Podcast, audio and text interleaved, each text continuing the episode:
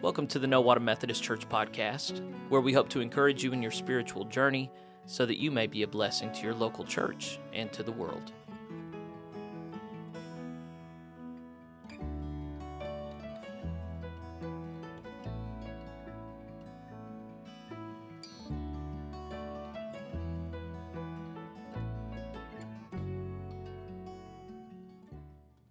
Hey there, friends. Pastor Jeffrey Rickman here, and uh, I'm happy to present to you season two, episode five of our podcast.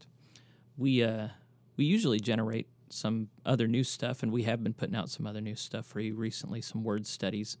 Uh, we're going to get another one put out soon of either worship or um, the church. So I hope you enjoy those. They're pretty different from what this is going to be, which is um, our proclamation of the word from this last Sunday we used um, four texts one from Nehemiah, one from Psalm 19, one from 1 Corinthians, one from Luke to make the case for some of these basic things that the Lord gives us for our faith, um, namely the scriptures and the church. And these are things that modern day um, nominal Christians or Christians in name only uh, they really are down on becoming people of Scripture or people of the church. And uh, I'm realizing as a pastor, I just need to spend more time and energy on making the case for Scripture and the church and the other means of grace that the Lord has assigned us. Anyway, this is covering some pretty basic territory. I don't think I say anything too outlandish or offensive um, this week, but it's good for establishing yourself in some of these uh, I would consider very basic. It's not who cares what I consider. I would Jesus considers these things. These are not things that extreme or radical Christians care about. This is what basic normal Christians care about. And if there's someone who says they love Jesus but they don't care about these things, well, that's a problem. So anyway, um, if if you're new to this stuff, I hope it's a blessing to you and that you take it seriously. If you're not new to this stuff, then let me encourage you. You know, we need to be reminded about these important things all the time. So take these reminders with joy, and uh, God bless you as you spend time listening. So it's time for us to turn to God's holy word today. The scriptures today are going to primarily deal with the Bible, uh, the scriptures. Um, it's true that the Bible wasn't put together in a compendium book form for several hundred years after Jesus died. However, there's something called the Christian canon, and that's the books inside of the Bible. There are those 66 books that are accepted as canon, and then there are a lot of other books that are not canon. That's not to say they're evil, that's just they're not essential for salvation. The books in our Bible are all the essential books for salvation, the books that we're expected to be familiar with and living our lives by.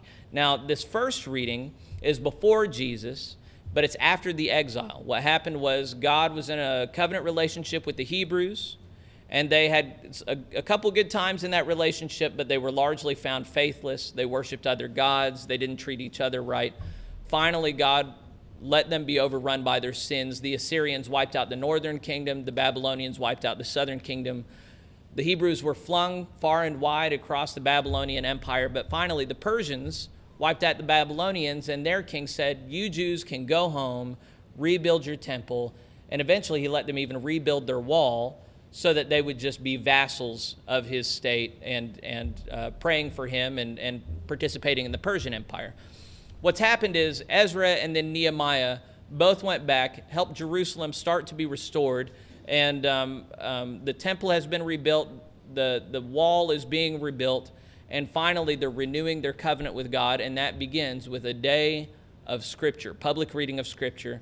So, our first reading today is going to be a recounting of this day where they're being renewed in covenant by bathing in God's Word together. So, let's welcome our first reader to come forward.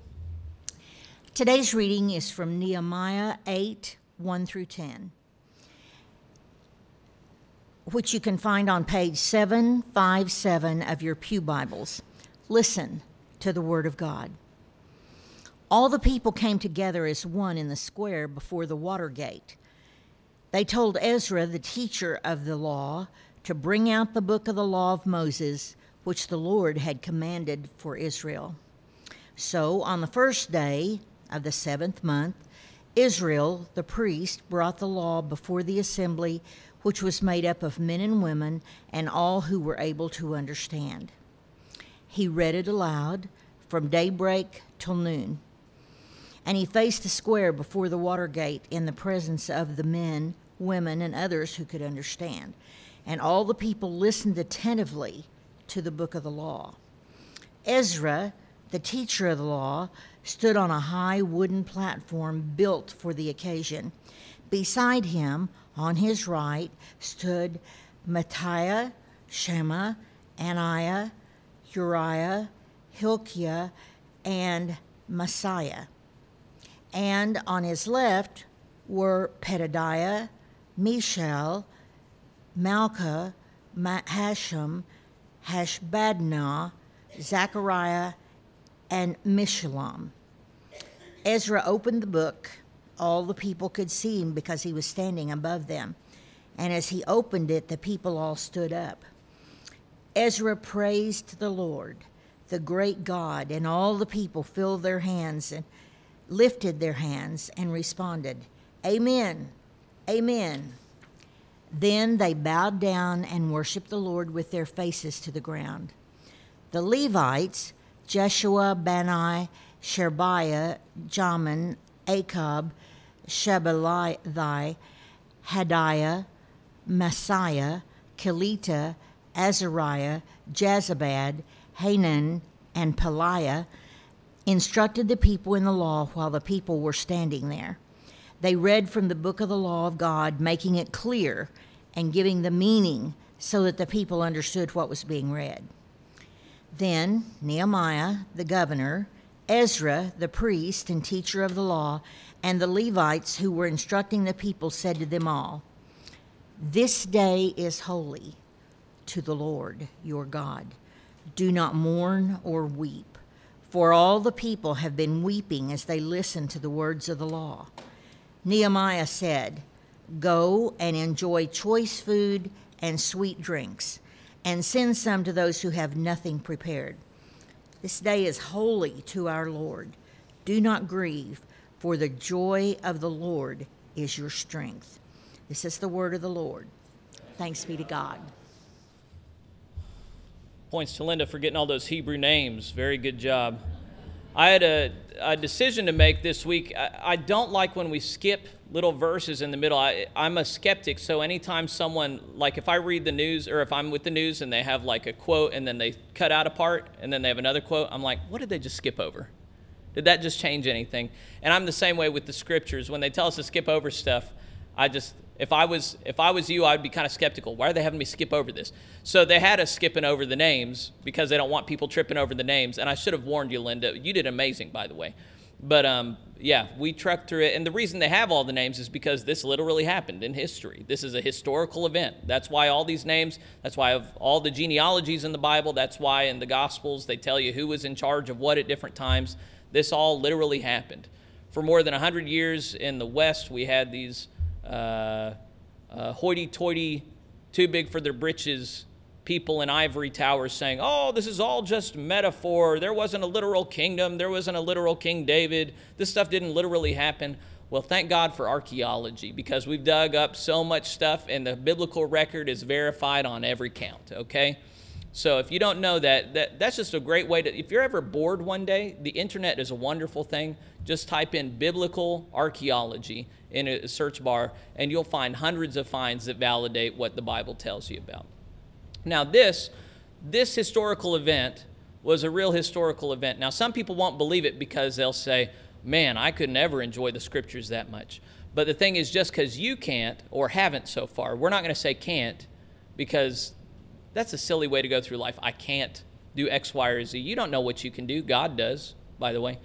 Um, but if you've never identified with this, and if it wasn't clear, he gets out the book of Moses. The book of Moses is usually the first five books of the Bible Genesis, Exodus, Leviticus, Numbers, Deuteronomy. Might have just been Deuteronomy. I really don't know. I wasn't there. But here they're reading through it from daybreak till noon. And depending on the time of year this was, and I didn't look, we're looking at six hours probably of reading. He opens the book. Actually, it probably wasn't a book, it was a scroll. The Hebrew word is sefer, and it usually means scroll. They didn't start putting books together till after Jesus, usually. He opens the scroll, and everybody stands up, and then for six hours at least, he is reading. It says they're listening attentively. And then he has these other men along the sides talking to the people, making sure they understand what he's reading. Okay? So I imagine he reads one line, and then everybody's talking to the wise men and figuring out what it means. And then he's reading another. It doesn't say it like this, but you have to try and figure out okay, how are they paying attention to him reading and the guys interpreting? That doesn't, you have to make sense of it. So this is a communal affair where they are standing for six hours and engaged in God's holy word. It says they were not bored. In fact, they were doing something you can't do when you're bored. They were crying. They were crying. Now, it doesn't tell us why they were crying, but why do you think they were crying? So it could be that they were happy. It could be, oh man, this is so wonderful. God's word is so good. God is so good. I just love bathing in his word with other people. But it was also probably sad. And the reason I say that is because at the end of the reading they say, This is a day of celebration, stop crying, we're going to feast. You know, so odds are they were, you know, in, in Ezra, the book before this, when they lay the foundation of the temple, which was knocked down, they built the foundation again. Uh, it says that the old people who were alive when the first temple was in place, they could be heard mourning for a far distance away, mourning, crying. And it likewise there doesn't say whether it was happy crying that they're finally rebuilding it or sad crying that for, for decades they've been without it. And if you know your emotions, you know that sometimes you're not all happy or all sad. You can have mixed emotions. But here, the reason that they would be sad is the whole reason that they were kicked out of their holy land, the whole reason that they lost copies of these scrolls, the whole reason that they were alienated from God was because when they had the temple, when they had the scriptures, when they had the covenant, they forsook those things. So it's like if I cheated on Sarah Beth and she left me for good reason and one day she decides to take me back and she renews her covenant with me and she's every bit the sweet wife she ever was to me, I would hope that I would have the decency to mourn my sins and how awful I deserve to be treated and how wonderful she's decided to treat me. So that's a similar, smaller example of what God did for the Hebrews. Even though re- they rejected him at every turn, even though they spat on the covenant and did not live according to his scriptures, he still allowed them to come back to Jerusalem, restore the temple and the city gates, and then to be once again following his law. The place where we should be particularly concerned as we read this is could I ever enjoy God's word this much? Could I ever spend six hours of my life just basking in God's word with my fellow believers? Protestantism was initially begun by people who said, oh, those Roman Catholics, they don't even read the scriptures right. They're all about the hocus pocus with the sacraments, and we're going to come back to God's holy word. We're going to we're going to read our Bibles, and we're going to preach the Bible, and we're going to live the Bible. Nowadays, the only communities I've ever heard of getting together and reading an entire book of the Bible together straight through, I've never heard of a Protestant church ever doing that. I've only ever heard of Eastern Orthodox churches doing that. Eastern Orthodox are like Roman Catholics. They split up in 1058, and then we split off of the Roman Catholics. The Protestants did. The only, there are communities today that get together. My brother Daniel worshiped with one in uh, Columbia for a bit, Columbia, Missouri. They were an Eastern Orthodox community. One night they got together, and for two and a half to three hours, they all stood listening as the book of Genesis was read aloud, all 50 chapters. And they weren't bored. They weren't bored to tears. Yes, there were some little kids that had to play along the periphery, but they all stood in the middle of the room and just basked in God's words, word together. Can you imagine such a thing? And I said, Daniel, we got to do this up here in Nowata. No, he said it to me. Y'all should do it in Nowata. And I said, nobody would come. Nobody would come. And that makes me sad because don't you think we should love God's word that much? So let me just put it to you. I want to hear. I want to hear. What do you think is lacking? Where these ancient people back then, they weren't as educated as us. They were an agrarian culture. They didn't have our free time that we have, and yet they thought their time was best spent in this way. What's the difference between them and Eastern Orthodox communities today who will spend their time in that way? and us what's the difference between us and them what's what's different what makes it so that we don't have that hunger to bask in god's word together what do you think there are no stupid answers to this one. No matter what you say, I'm not going to make fun of you. I really want to hear what some people think. What is the difference between them and us? Why, why do we not hunger for God's word like that? Priorities. Priorities. So their priority back then, they were setting a new priority. Our priority is pleasing the Lord. And Eastern Orthodox Christians, would we say that they have a higher priority of pleasing the Lord than Protestants? Would we say that? No, Terry doesn't like that one. She's saying, mm, no, they don't love Jesus more than we do.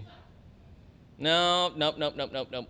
They don't have a higher priority on God's word than we do. Well, then, but I like that theory, not because I'm wanting to be down on us, but you have to look at a community that lives that way and go, man, they really love God's word, don't they? Can you imagine? Can you imagine just being yourself and being in the middle of a group of people, just listening uh, attentively as someone reads scripture for hours? Can you imagine that? A lot of you are imagining it, you're going, okay, keep my eyes open right now. Got to stay awake. Jeffrey's going to call me. I will not call you out if you fall asleep, but please don't fall asleep. But we need to be putting ourselves, the whole point of the Bible, it's not, oh, look at how, oh, Raven, I didn't see your hand up. What do you have to say? We don't have enough time. Yeah, what would happen? What would happen if one day we came in and I said, Today, folks, we're going to read all the way through Genesis. Throw out your bulletin, open your Bibles. We're just going to read all the way through. Buckle up. We're not going to stop till we get, we get to the end of chapter 50. Raven, what do you think would happen? Most of you would fall asleep. Okay, yeah, most of you would fall asleep, probably. Um, do you think anybody would get up and leave? I don't. I don't think, yeah, I don't think, I don't think people would get up and leave right then. None of you would just get up and leave. None of you would be like, ah, I hate Genesis. I'm out of here. But you would probably sit there for a while. But after 30 minutes, I bet one or two people would get up. And after an hour, I bet about 10 people would stand up and go, and they'd be out the door.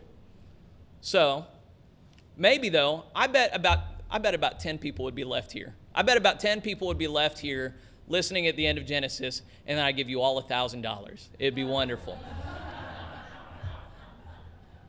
But this is, I mean, so part of it, Raven, though, part of that scenario would be it's unfair because people wouldn't know what they're signing up for. You know, a lot of people have lunch plans, a lot of people have, but but if I scheduled a time, said everybody, we need to love God's word the way these ancient people did. We're scheduling Wednesday night. We're going to sit here and read all the way through Genesis. I want you here. How many people do you think would show up on Wednesday night to read through Genesis with me? Would you come? Probably not. Okay. See, okay, so what's the difference? So it could be priorities. You know, at that point, you just have to say, I wouldn't because it's not a priority of mine. What else could it be? If it's not priorities, what else could it be?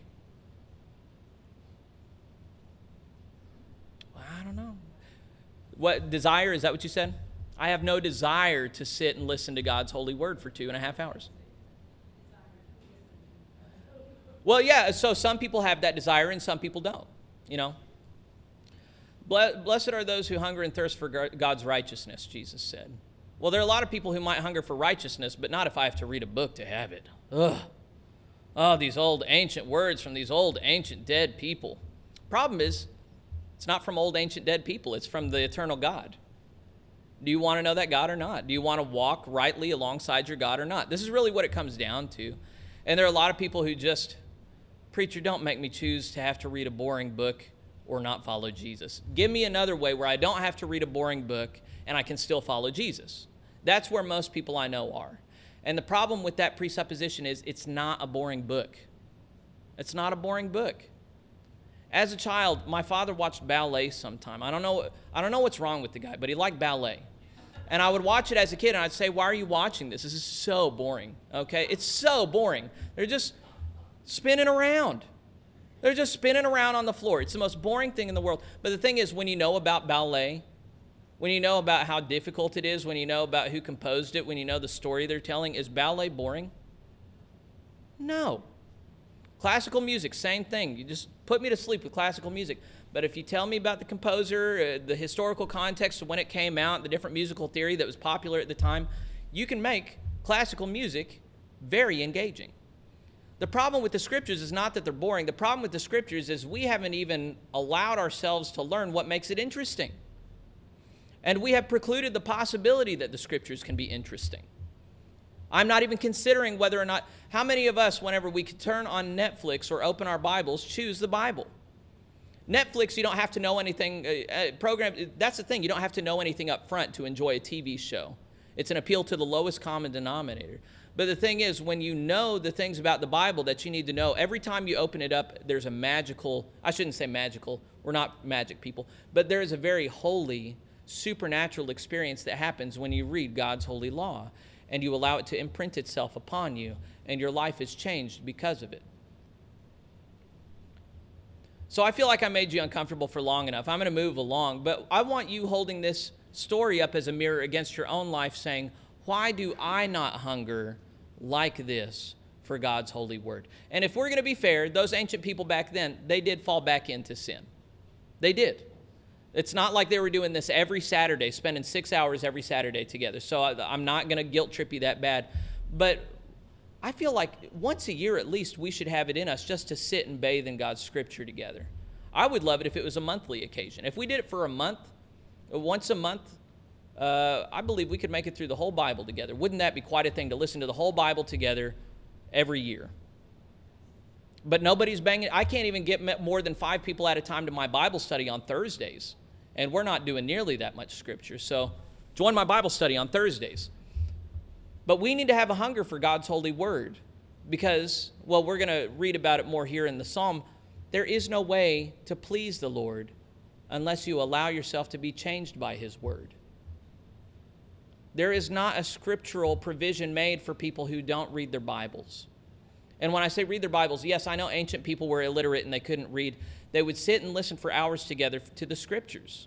But there is no provision for people to enter into the gates of heaven who just never cared to know God's holy word. There is no such person in God's holy kingdom who just didn't care to learn his word. All right, Psalm 19 is on page 750 of your hymnal.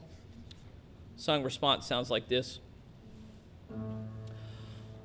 The law of God is just, reviving the soul. Sing that with me, please. The law of God is just, reviving the soul. The heavens are telling the glory of God, and the firmament proclaims God's handiwork.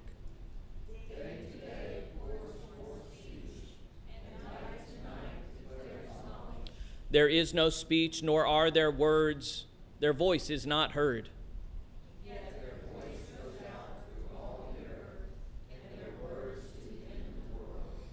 In them, God has set a tent for the sun, which comes forth like a bridegroom leaving his chamber and runs its course with joy like a strong man.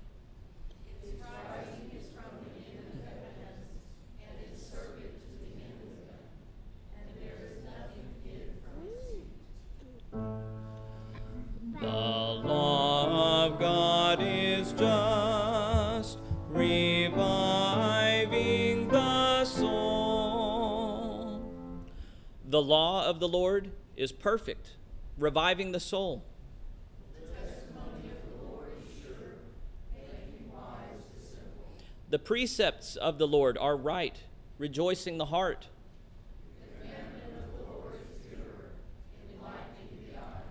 The fear of the Lord is clean, enduring forever.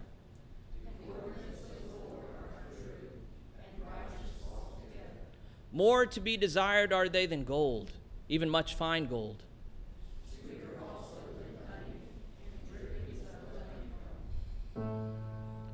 The law of God is just, reviving the soul. Moreover, by them is your servant warned. In keeping them, there is great reward.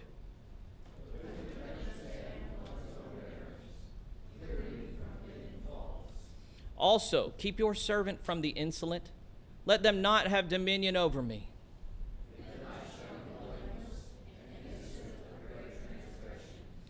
Let the words of my mouth and the meditation of my heart be acceptable in your sight, O Lord, my rock and my redeemer. The law of God is just, reviving the soul. I already kind of talked about it, but one of the reasons that people often don't meditate upon God's word very much is because they have chosen to believe that it is not an expression of the eternal perfect will of God, but it is an expression of an imperfect will of man. So they, they see all this archaeology and historical textual criticism and they say, this was just written by a bunch of old dead men in a very different culture. It, it cannot speak to where I am right now. And so, of course, when they open it, you know, when you're on the road, if, if you're thinking about a yellow car, you're going to see the first yellow car that comes down the road. And likewise, if you're expecting to find things that talk past you in the Bible, you don't have to look very long. You're going to find it. Question is, do I tr- do I choose to see that as something that God wants me to understand or something that's irrelevant? And most people today, most people who call themselves Christian today in America, when they open the Bible and find something that they encounter something they don't understand, they don't dig in, they don't figure out what it is, they usually just close their Bibles. They get discouraged and they say, This doesn't have much to do with me. Well, that's an interpretive decision. And what I argue is everything in the Bible, everything in this book has to do with you and me and all believers across all of history. That's what it was designed to be, that's what it was written to be. And if that's not what you perceive it to be, gee, do you think the problem is with you or with the book? Yeah, it's with you. And I say that with love in my heart. I say that with love in my heart. Uh, I, I gave a sermon in Richfield, Idaho one time. It was like my second year of ministry, and Sarah Beth and I, we weren't perfect at being married yet because we are now, right? And um, we sometimes I was preaching about how you know sometimes as believers we screw up, but we don't get to just give up and leave the covenant. I said sometimes I'm a I'm a crummy husband but I have to wake up the next day and I have to do better and I have to live into my marriage covenant. You know, and I said sometimes my wife is a crummy wife, but likewise she has to wake up the next day and resolve to be good in marital covenant. And those people stopped listening to anything I said for 2 weeks. They were so mad at me. How dare he say anything bad about his wife from the pulpit? And I didn't mean it like that. I, whenever I say something bad about somebody, like I just did about you, it's coming from a place of love. Sometimes we need correction. The biblical word for it is admonishment, okay? And I'm probably never going to get up here and scream and get red in the face and have eyes bulging out of my sockets about so angry, you know, but I am going to acknowledge that we're not perfect and we have some real imperfections that we need to deal with. And one of them is how we don't desire God's word as much as we should. Here it says, verse 7 the law of God is perfect it's perfect. Can you improve upon perfection? If it ain't broke, don't fix it. God's holy word is not broken.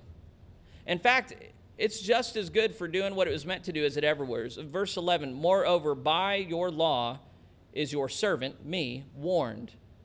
In keeping your law, there is great reward, because who can understand one's own errors? Clear me from hidden faults. The whole point of the Bible is there are all kinds of ways that I excuse myself and convince myself, oh, I'm not so bad. But if I read my Bible, the Bible says, no, Jeffrey, you have a lot of work to do right here. This thing right here, you haven't been paying attention to all your life. You need to work on it now. It matters. The Bible ministers to me every time I open it. Every single time I open my Bible, it is correcting me. And that's why I have to love it because if you don't love somebody who's correcting you, you shut the door on them, don't you? You know, my wife, you know, there's some people online who will correct me and I just say, you know what, I don't I don't care about what you think of me. I just don't, you know. But if my wife corrects me, I love that lady. That lady can correct me all day long. I'm not going to leave her, you know. And that's our relationship with God's holy word. Even more than that, we trust God's holy word even more than our spouse, even more than ourself. That's the proper relationship with God's holy word. And the people who spend hours and hours in it, it's because they've learned to trust that God and his holy word are more based in love than anybody else, anything else they can know this side of heaven. Now, there's another charge that people, I think this is the last part of me preaching on the scriptures for today. We'll see. People will sometimes level a charge of bibliolatry on somebody. It's a combination of Bible and idolatry. And they'll say, Oh, you love your Bible so much, you worship your Bible and not the Lord.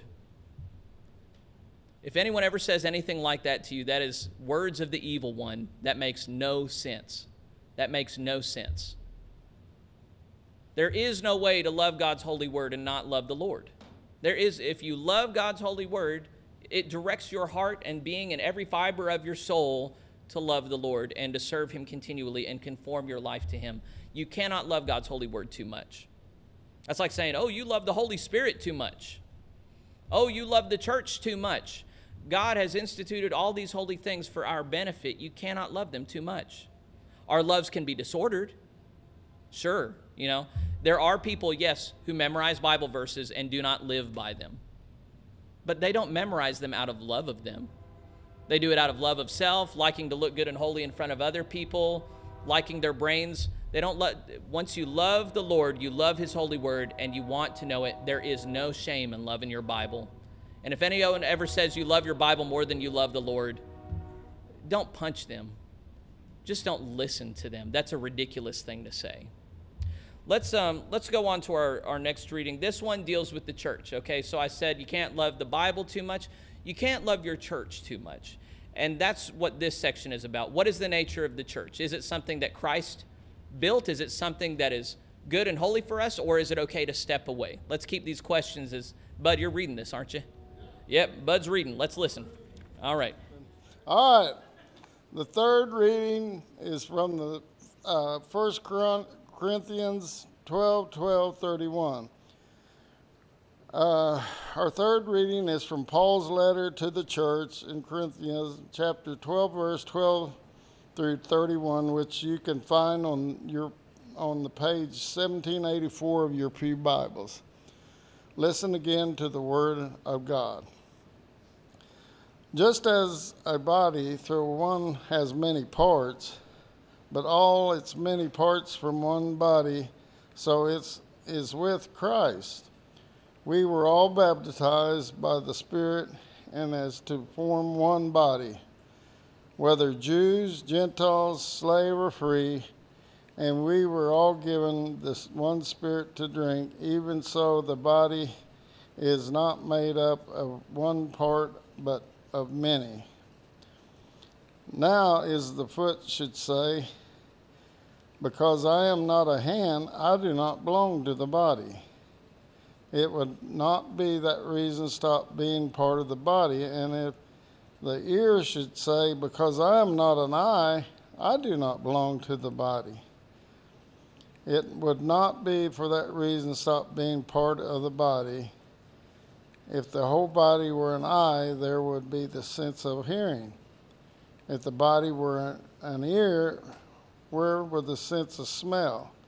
But in fact, God has placed the parts in the body, every one of them, just as He wanted them to be. As they were all one part, where would the body be? As it there as many parts, but one body. The eye cannot say to the hand, I do not need you, and the head cannot say to the feet, I do not need you. On the contrary, there these parts, the body that seem to be weaker and indispensable, and the parts that we think are less honorable, we treat with special honor. And the parts that are unprincipled are treated with special modesty, while our presentable parts need to no special treatment.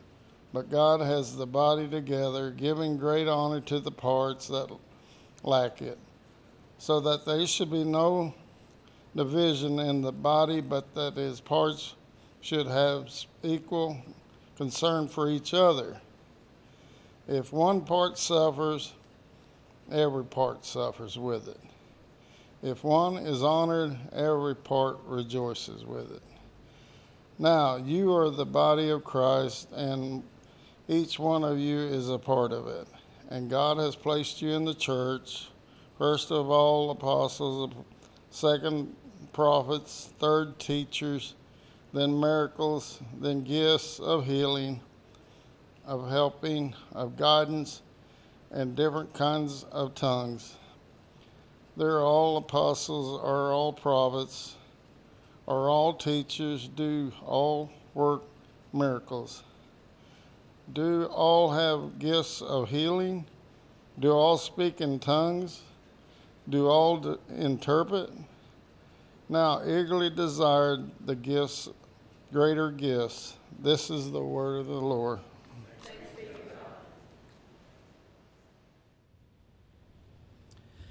The greater gifts it's referring to there, it leads directly into in 1 Corinthians 13, the greatest gift is love.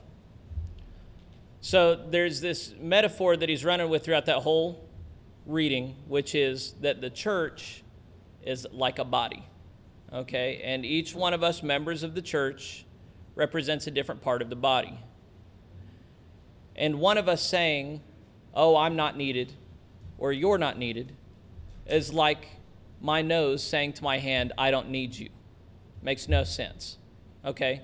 What if one day my hand said, Oh, I don't like this body. This body, it's, it's hypocritical, it's got moles all over it. Sometimes he eats garbage food. I'm leaving this body. I, I will no longer accept any blood from this body. How's that going to work out from my hand?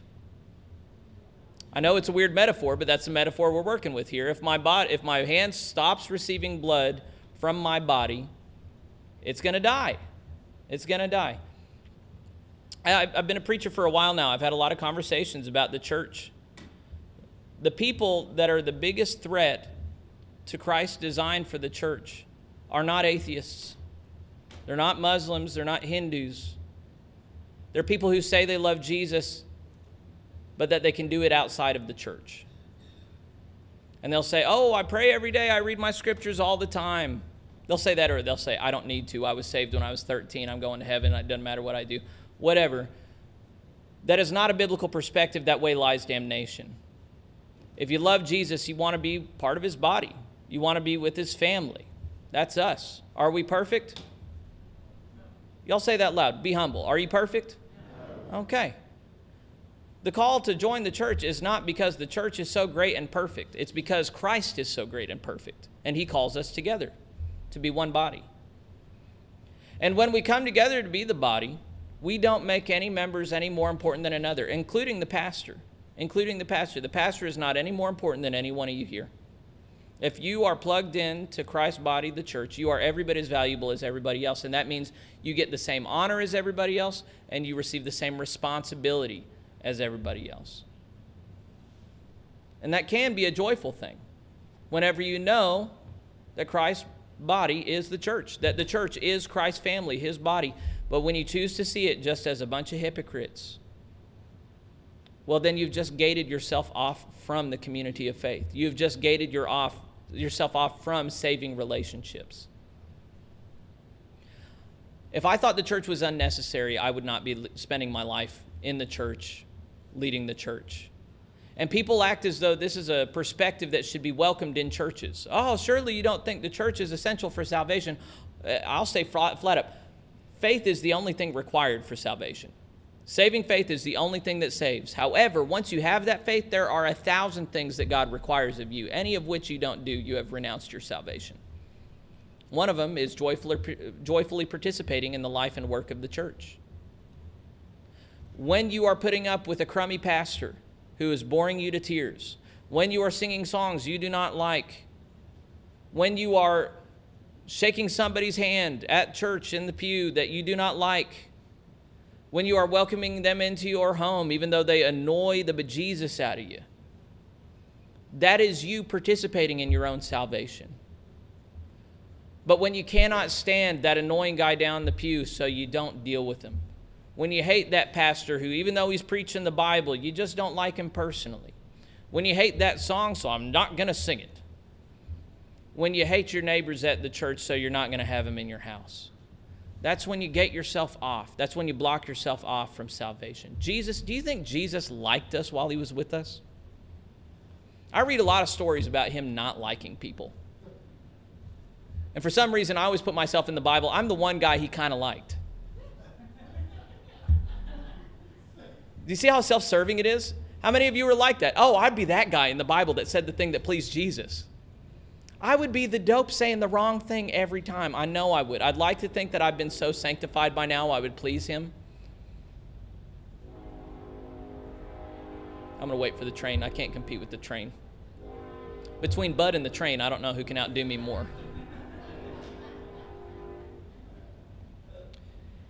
I think I can stop talking about this. I the thing I, I know we're over time and you're about to go home and it's up to you whether or not you hold on to anything we talked about or read about today. It's up to you whether or not you put it all down and pick up whatever you or whether you really mull it over. What i what i really want you to do i want you to go home.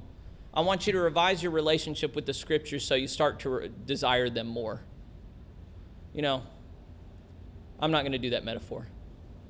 But i want you to reconsider how can i love the bible more? And then i want you to reconsider how can i love my church more because the greatest feature that we carry is love. But if our hearts are not carrying love for the Bible and for the church, then I don't think we have much love for God either. And I don't mean that in a judgmental, hateful way. I just mean that in a, gee, I don't know how you can read your Bible and not see that way. Okay, our final reading is from the Gospel of Luke, chapter 4, verses 14 through 21, which you can find on page 1598 of your Pew Bibles. Listen again to the Word of God. Jesus returned to Galilee in the power of the Spirit, and news about him spread through the whole countryside. He was teaching in their synagogues, and everyone praised him. He went to Nazareth, where he had been brought up, and on the Sabbath day he went into the synagogue, as was his custom.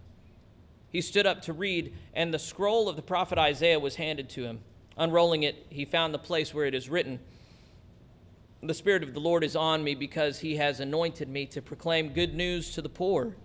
He has sent me to proclaim freedom for the prisoners and recovery of sight for the blind, to set the oppressed free, to proclaim the year of the Lord's favor. Then Jesus rolled up the scroll, gave it back to the attendant, and sat down. The eyes of everyone in the synagogue were fastened on him. He began by saying to them, Today this scripture is fulfilled in your hearing. This is the word of the Lord. Now, there's a lot of different sermons one can give on this, but uh, for the sake of con- continuity with everything I've said, and because I know that energy is waning, just notice this is at the beginning of Jesus' ministry. What Jesus has done so far, he showed up to get baptized by John the Baptist.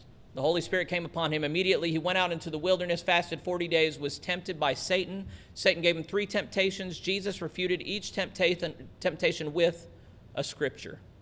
Old Testament scripture. Didn't argue with Satan on his own merits, he pointed him to the Word of God. Now, he begins his ministry. He's in the synagogue, and he debuts who he is. And he doesn't use his own words. He turns to the prophet Isaiah and he says, Here's this mission from the prophet that was told 100 years ago. That mission's about me. I'm the guy. Now, Jesus was the eternal Son of God. He is the Word made flesh. But even Jesus relied upon God's holy word to make himself known and to make the right path known. It's not the only times he quotes scripture, it's all throughout his ministry. Are we any better than Jesus? We know we're not.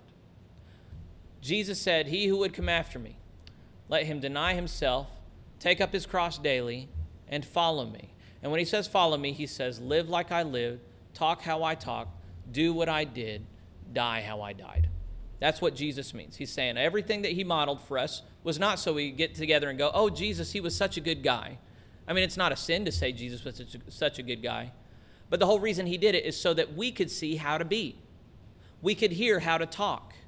We could know how to live. The good news is not Jesus was holy so that we don't have to be. The good news is Jesus was holy so that we could be like him. And that's why Jesus said, Be perfect as your Father in heaven is perfect. If you don't hear Jesus' call to holiness whenever you're going to church, then you are not going to a church of Jesus Christ. The call is to holiness each and every day. And this is what holiness looks like it looks like knowing your scriptures and applying them in your daily life. There comes a point when you walk with the scriptures long enough where all of a sudden you realize, hey, the reason I just had that thought is because this is what God told me in His holy word. The reason I just gave this message to somebody is because of the message I've received from God. The reason I just practice self denial is because I've gotten strength from His scriptures. And soon enough, every day, everything you do throughout your day, you realize you're leaning upon God's holy word and you're stronger than you ever were alone. I want that strength for us. I want people who enter into this church to look around and go, How are these people so strong? How do they love each other so much? How are they so faithful? How do they hunger for God's word this much? As we're hearing God's holy word together, I want us to be looking up and paying attention and so loving what God has to say to us that when people enter into this place, they say, God is here, and I want to be here too. Now, as I give the sermon, I'd be lying if I didn't think we were already like this to some degree. I don't know, it's just guilt tripping you about not coming to the Bible study on Thursdays. And you should feel guilty and you should come. But this community has already modeled a great openness to and loving nature toward God's holy word. I've seen it for years, I see it growing. I'm so excited about what the future is here, and I love that God has brought us all together and I'm very excited to see what He has planned for us. I don't pretend to know what it is, but I know it's good. Let's end on that note.